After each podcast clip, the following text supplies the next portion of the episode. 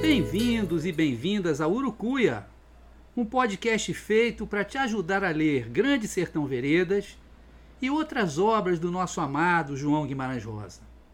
Eu sou o Marcos Alvito. Oi pessoal, tudo bem? Eu tinha bolado um programa sobre aquilo que os jagunços comiam e bebiam no Grande Sertão.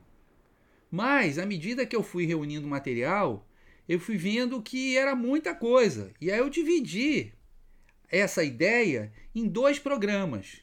O programa de hoje, que é o episódio 11 do Urucuya Podcast, é sobre aquilo que os jagunços comiam, como eles se alimentavam no Grande Sertão. E o episódio 12, o episódio da segunda semana que vem, vai ser o segundo programa dessa série, então, sobre aquilo que os jagunços bebiam, tá bom? Espero que vocês gostem, eu me diverti muito, porque a gente lê o livro sem a preocupação... sem ter essa preocupação, né? E quando a gente vai reler, buscando então a alimentação, a gente tem verdadeiras descobertas. Espero que vocês gostem muito, tá? Um beijo então, ou pelo menos tanto quanto eu gostei. Um beijo! Vamos pro programa então, tchau! Oi pessoal, antes de falar daquilo que os jagunços comiam enquanto perambulavam pelo sertão, é preciso fazer um parêntese. É preciso falar de João Guimarães Rosa. Ele era guloso desde pequeno. Joãozito, como era chamado, foi o primeiro filho de seu Flor Duardo e Dona Chiquitinha, e o primeiro neto da sua avó materna, Dona Chiquinha, que vivia mimoseando ele com broas de milho, rosquinhas de leite, biscoito de polvilho e doce de figo. Ah, o menino ficou acostumado. Quando ele viajou para São João del Rei para estudar numa escola de lá, uma escola muito boa, ele não se adaptou. Achou a comida muito gordurosa, tinha banha de porco, estava acostumado à comidinha da mamãe que ele dizia que era a melhor do mundo.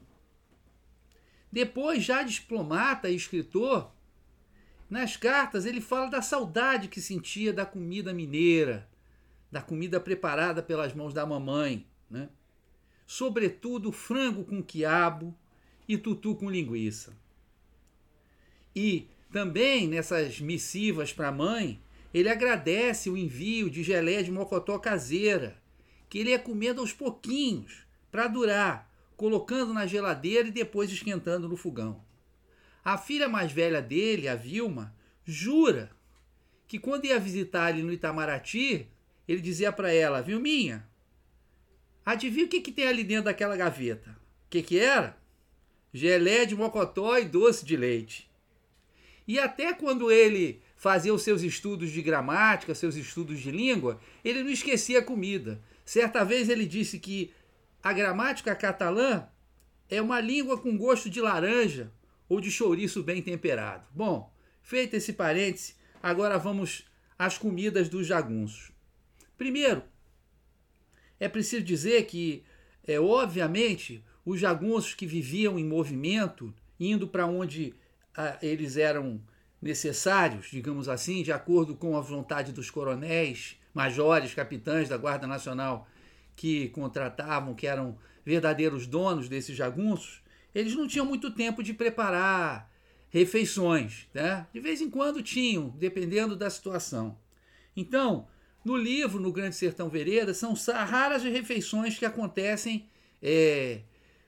direito, quer dizer, numa mesa, todo mundo sentado, com pratos, garfos e talheres em geral, né, com aquela solenidade de uma refeição. Mas acontecem algumas. Uma delas, quando o Riobaldo era jovem, devia ter aí os seus 18, 19, 20 anos no máximo, né, ele namorava no Curralinho, a cidade que a partir de 1923 passou a se chamar Corinto. Ele namorava no Curralinho uma moça turca, provavelmente sírio-libanesa, né? filha do seu Assis Bababa. Essa moça turca tinha o nome de Rosa Uarda, que foi uma bela homenagem que o Rosa fez, porque Rosa Uarda é rosa-rosa, Uarda é rosa em árabe, né? Então é como se fosse uma rosa dupla. E ela convidava ele para almoçar, né? Ela que, segundo ele, me ensinou as primeiras bandalheiras e as completas, que juntos fizemos no fundo do quintal, no esconso, ou seja, no escondido, com muito anseio e deleite. Sempre me diziam os carinhos turcos e me chamava de meus olhos, mas ela também pedia para o pai convidar o namoradinho, o Riobaldo, para almoçar. E aí ele comia carne moída com semente de trigo, que vem a ser o quibe, guisados, recheio bom, provavelmente carne moída bem temperada em abobrinha ou folha de uva, aquela moda de azedar o quiabo, supimpas e iguarias e aqueles doces árabes que a gente sabe, né? Muito doces, coberto de mel, folheado, tudo isso ele comeu na casa do seu Assis Bababa, né? Mais de uma vez. Uma outra ocasião, em que também tem um jantar com maior solenidade, é quando ele chega na fazenda Barbaranha, no momento que Riobaldo já é o chefe do bando, já tendo mandado embora Zé Bebelo, digamos assim, o chefe anterior. Ele chega na fazenda Barbaranha, que era de um fazendeiro mais idoso, um homem muito respeitável e muito respeitado no sertão, né? Dizia-se que ele já tinha matado mais de 80. Então ele recebe o Riobaldo, que era chefe de uma tropa de jagunços muito, muito perigosa, né? Muito alentada. Ele recebe o Riobaldo com todas as honras, né? E aí faz um jantar fenomenal para ele, né? E para ele e alguns dos seus homens que Riobaldo escolhe.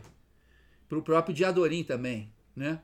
Provavelmente aí ele comeu de novo galinha com quiabo, né? Carnes de porco, farofa, bons quitutes. E quando chegou no final, teve direito inclusive a chá de laranjeira. O que é bom, né? Porque chá de laranjeira calma e o Riobaldo, quando virou chefe, ele não era nada calmo, né? Bom, agora vamos às comidas do dia a dia, né? De vez em quando o bando estava parado, não havia grande ameaça de encontrar o inimigo, né? Todo o bando tinha um cozinheiro. O cozinheiro era responsável por levar, enfim, as panelas, tudo que era necessário para cozinhar, né? Usando lenha, que eles deviam cortar na hora, né? E tem um momento que ele está no bando do Hermógenes e tem então uma espécie de banquete para jagunço, né? Que era na verdade churrasco, com carne no espeto. Os mineiros gostavam dessa carne mais bem passada, né? Quase que torrada mesmo. Batatas e mandiocas, que eles assavam praticamente na cinza do churrasco, enormes quantidades de farinha e rapadura, né? Mas mesmo assim, Riobaldo, nessa hora, ele não perdoa, ele fala: a saudade minha maior era de uma comidinha guisada, frango com quiabo e abóbora d'água e caldo, um refogado de caruru com ofa de angu, né? Senti padecida a falta do São Gregório, que era a fazenda do padrinho dele, que na verdade era pai dele, né? O mineiro, sobretudo do sertão, ele gosta tanto de frango com quiabo, mas tanto, que uma vez eu estava numa cidade chamada Botumirim. Botumirim não aparece no Grande Sertão Veredas, mas eu fui lá fotografar pássaros. E ali numa sorveteria, eu olhei os pacotes de salgadinho que estava à venda, e ao invés de batata frita, o que eu descubro? Tinha um salgadinho com gosto frango caipira, né? Mineiro adora realmente frango com quiabo, né? Esse franguinho guisado, franguinho caipira, que não é um franguinho, não é esse super frango cheio de hormônio, né? É aquele franguinho mais magro, mais saboroso. Mas quando a guerra apertava, quando eles estavam em movimento, não dava tempo de cozinhar isso, né? Então, o que eles comiam mesmo, que era o fast food do jagunço, digamos assim, era jacuba, né? A jacuba era fácil de obter ingredientes, fácil de preparar, de comer e ela era energética, né? Você pegava água quente, farinha e rapadura, fazia uma espécie de pirão de farinha e rapadura. Ó, a farinha e a rapadura são energéticas, né?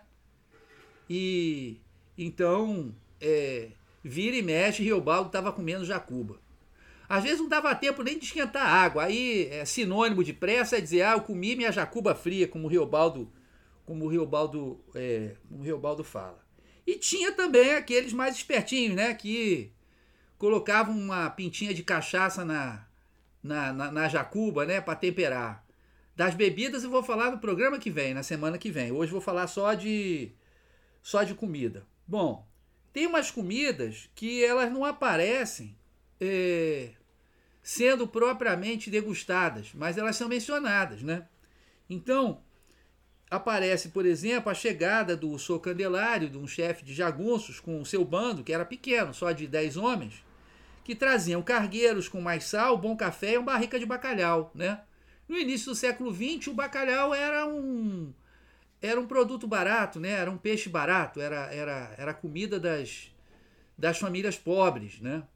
Eu sei porque minha mãe nasceu em 1922 em Portugal e ela dizia isso, que o bacalhau era a comida dos pobres, né? Hoje em dia, o bacalhau está quase em extinção e o preço está daquele jeito que todo mundo conhece. Mas nessa época, o bacalhau era comida barata e era obviamente um peixe seco que se conservava, né, ali nas andanças que eles faziam, porque obviamente não tinha geladeira, né? Bom. Mas também havia quem fizesse sua própria comida. Tem um membro do bando do Riobaldo, chamado Fafafa, que era gaúcho.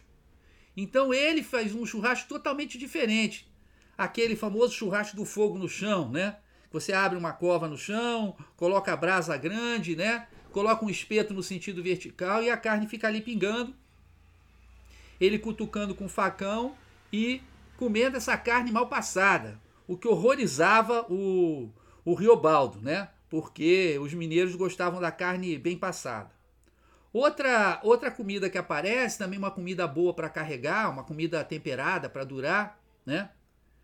É a paçoca de carnes. Tem uma ocasião que eles estão numa batalha, o Hermógenes, o diabólico Hermógenes, do lado do Riobaldo, né? E o Hermógenes oferece a paçoca de carnes que ele tem no bornal pro Riobaldo.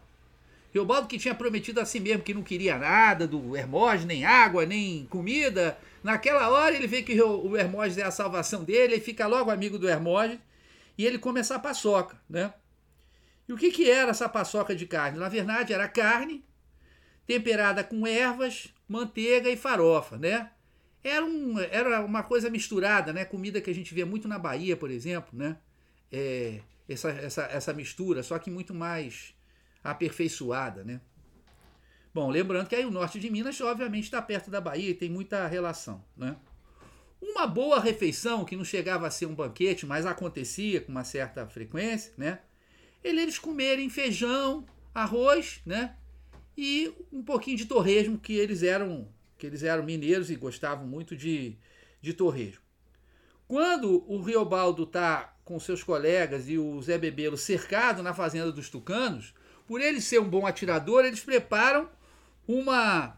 E eles estão ali parados, não vão correr, não vai ter jeito, então dá até para cozinhar, né? Embora estejam tomando tiro, dá para cozinhar, né? Estavam numa casa, estava com uma cozinha, e eles fazem a comida especial para o melhor atirador deles, né? Feijão, carne seca, arroz. Carne seca também era outra comida que eles carregavam sempre. Maria Gomes, que é uma erva. Mas na Bahia é a língua de vaca. Só que aqui é uma erva. Angu, né? E aí Riobaldo bebe muita água, bebe sua cachaça e tal. Tem uma outra passagem em que os urucuianos, né? Que 5 homens vindos do Urucuya desistem de permanecer no bando do Riobaldo. Eles podem ir embora, pela lei, né, do jagunço, eles podiam ir embora, só não podiam levar armas que não fossem deles, né? E eles tinham direito a fazer uma matula, quer dizer, preparar alguma comida ou levar algum mantimento num bornal para poderem se alimentar durante a viagem. E aí isso mostra mais ou menos o que era o mínimo do mínimo, que era farinha, carne seca e rapadura, né? Com farinha, carne seca e rapadura, os jagunços se viravam. Aí vocês vão perguntar,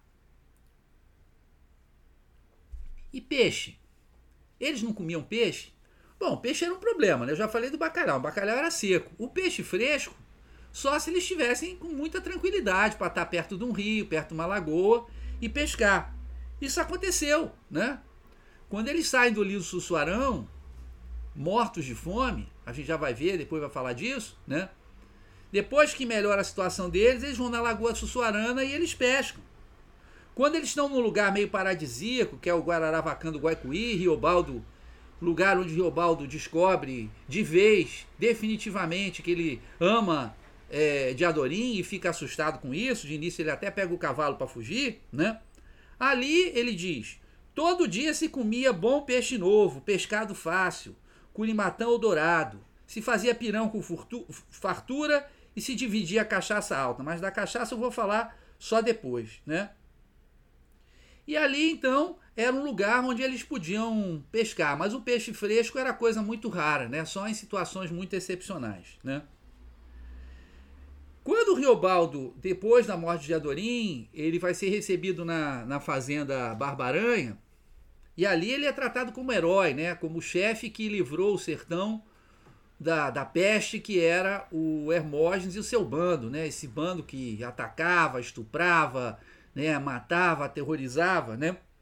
E ele tá meio doente, porque é uma reação psicossomática, ele não se recupera, né? Da morte de Diadorim, inclusive depois que descobre que Diadorim é mulher. E ele toma caldo de galinha, deitado em lençóis alvos, recostado, ele toma caldo de galinha, né? Dá um caldo de galinha para ele ficar curado. Você vê que é uma coisa que eu peguei isso quando eu era pequeno. Minha mãe queria me dar caldo de galinha, mas eu sempre odiei, né?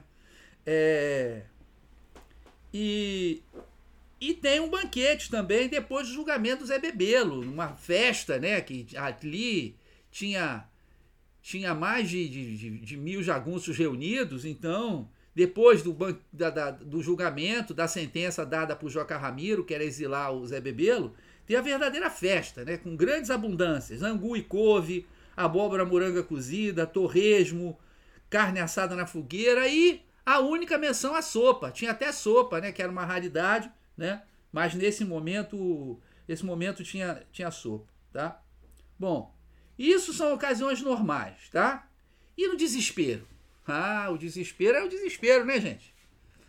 Certa vez, o Riobaldo, já chefe, ele encontra um velho que mora sozinho, né?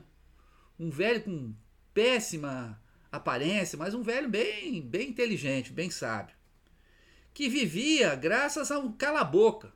O cala-boca era um porrete que ele tinha, um porrete que dentro tinha chumbo, né? Um porrete pesado.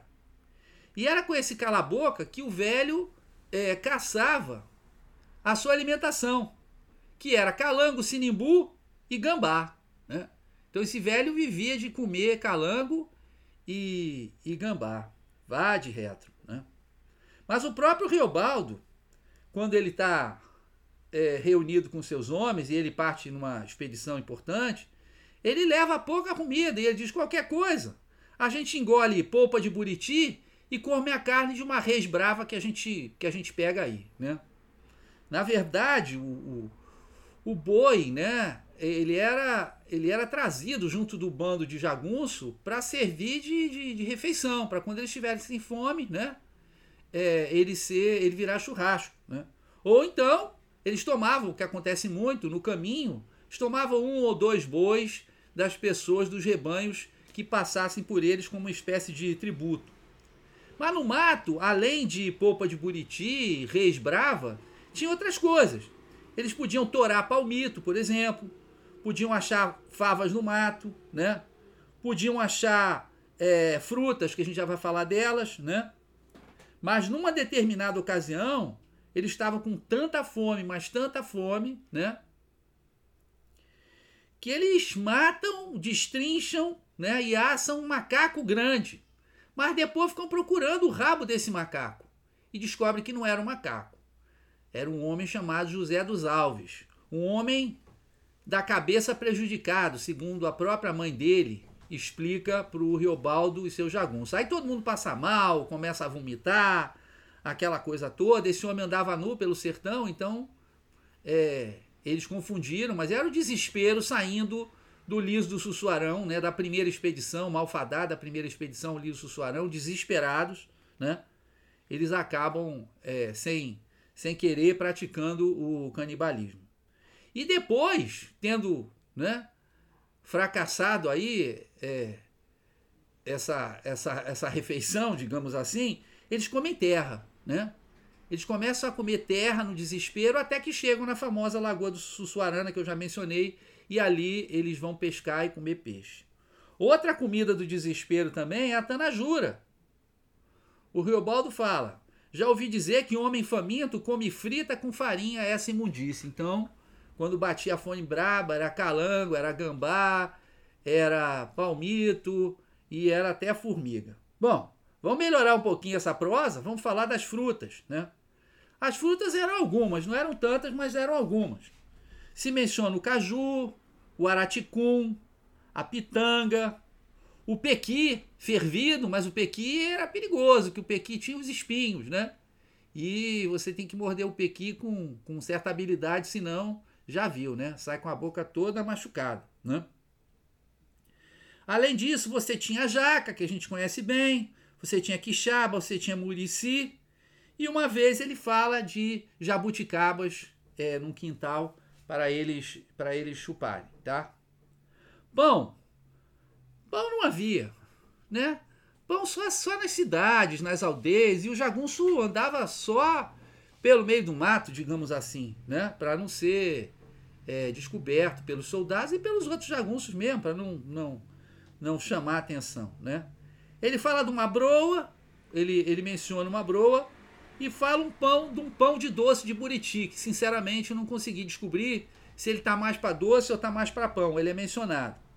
Também não aparece ninguém comendo biscoito, mas aparece duas vezes o forno de biscoitos, o forno de assar biscoitos, que era o forno de assar pão também, mas era onde tinha residências, né? Eles não paravam nisso. Bom, queijo só aparece uma vez. Queijo parece ser coisa de gente rica, como o próprio menino, né? Que vinha a ser depois o Reinaldo, que vinha a ser, na verdade, o Diadorim, né? Naquela famosa cena do Porto de Janeiro, ele compra um quarto de queijo e rapadura. E, aliás, nem está muito interessado em comer aquilo, dá isso para o Riobaldo, depois dá para o menino barranqueiro que está guiando a canoa, né?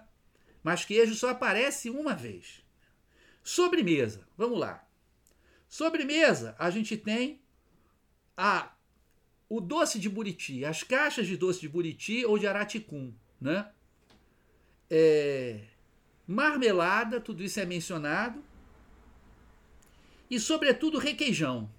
Quando eles estavam no Guararavacã, que eles ficaram parados 2 meses, que não havia, digamos assim, uma grande ameaça de guerra, eles davam um dinheirinho para um tal de Bernabé comprar requeijão.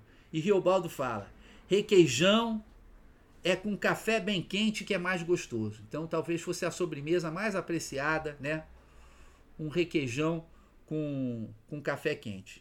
E quando o Riobaldo estava do lado do Zé Bebelo, né? Estava no bando do Zé Bebelo, ele menciona aí canjica temperada com leite, coco da Bahia, amendoim, açúcar, canela, manteiga de vaca, né? Ou seja, uma série de delícias numa grande fazenda, numa superestrutura, com dinheiro do governo, né? Podia ter isso tudo, né? Não é que não houvesse muita comida sofisticada no sertão, é que os jagunços não podiam desfrutar dela, né? Mas por falar em comida sofisticada, para terminar essa nossa prosa, semana que vem a gente vai falar das bebidas, né? Tem uma passagem que retorna um homem do bando chamado Kipis. E ele retorna, diz o Riobaldo, com uma certa inveja, né? Ele retorna todo lampeiro, entrado em boas roupas, montado num bom cavalo amarelo, pitando um maço de cigarros de fábrica, rico feito uns mascarenhas. E para provar que ele estava muito rico, o Riobaldo diz, olha, ele puxava um burro e uma burra, tinha comprado trepa e caçarolas, e tinha açúcar real e chocolate em pó. Quer dizer, é a única menção que se faz ao chocolate em toda a obra. E o açúcar branco, refinado, também era uma raridade. Ele só aparece uma segunda vez, quando o Riobaldo está lá no Verde Alecrim, desfrutando momentos agradáveis com a Hortência Maria da Luz, né? Em que ele fala, no meio daquela noite andei com fome, não quis cachaça. Me descansei, comi uma coalhada muito fria. Comi bolo com cidrão, bebi bom café, adoçado com açúcar de primeira, branco igual. Então, naquela época, início do século XX, lá no meio do sertão para os jagunços, Até um punhadinho de açúcar era uma coisa difícil, era uma coisa rara, né? E eu sei porque minha avó, que era baiana, né? E o meu avô, que era gaúcho, que era engenheiro, casado com a minha avó, né? Nas duas primeiras décadas do século XX, né? Ele trabalhou na construção de uma estrada de ferro, né? Como engenheiro. E minha avó dizia que, minha avó paterna dizia que até o sabonete, até a sabão, ela tinha que fabricar, até os produtos de limpeza, ela tinha que comprar as matérias-primas e ela mesma fabricar, porque não havia disponível. E é claro que eles estavam morando em cidades, né? Nas cidades do sertão da década de 20, né? De pouco menos de 100 anos atrás. Bom, então esse foi o programa sobre as comidas dos jagunços no sertão. Semana que vem é o programa sobre as bebidas. Espero que vocês tenham gostado. Um grande beijo. Tchau, gente! Bom, pessoal, esse foi o episódio 11 do Urucuya Podcast, o que os jagunços comiam no sertão. Espero que vocês tenham gostado. Na semana que vem a gente vai falar das bebidas. Claro, um destaque todo especial para a cachaça, que tinha 1001 utilidades. Mas isso é semana que vem, tá?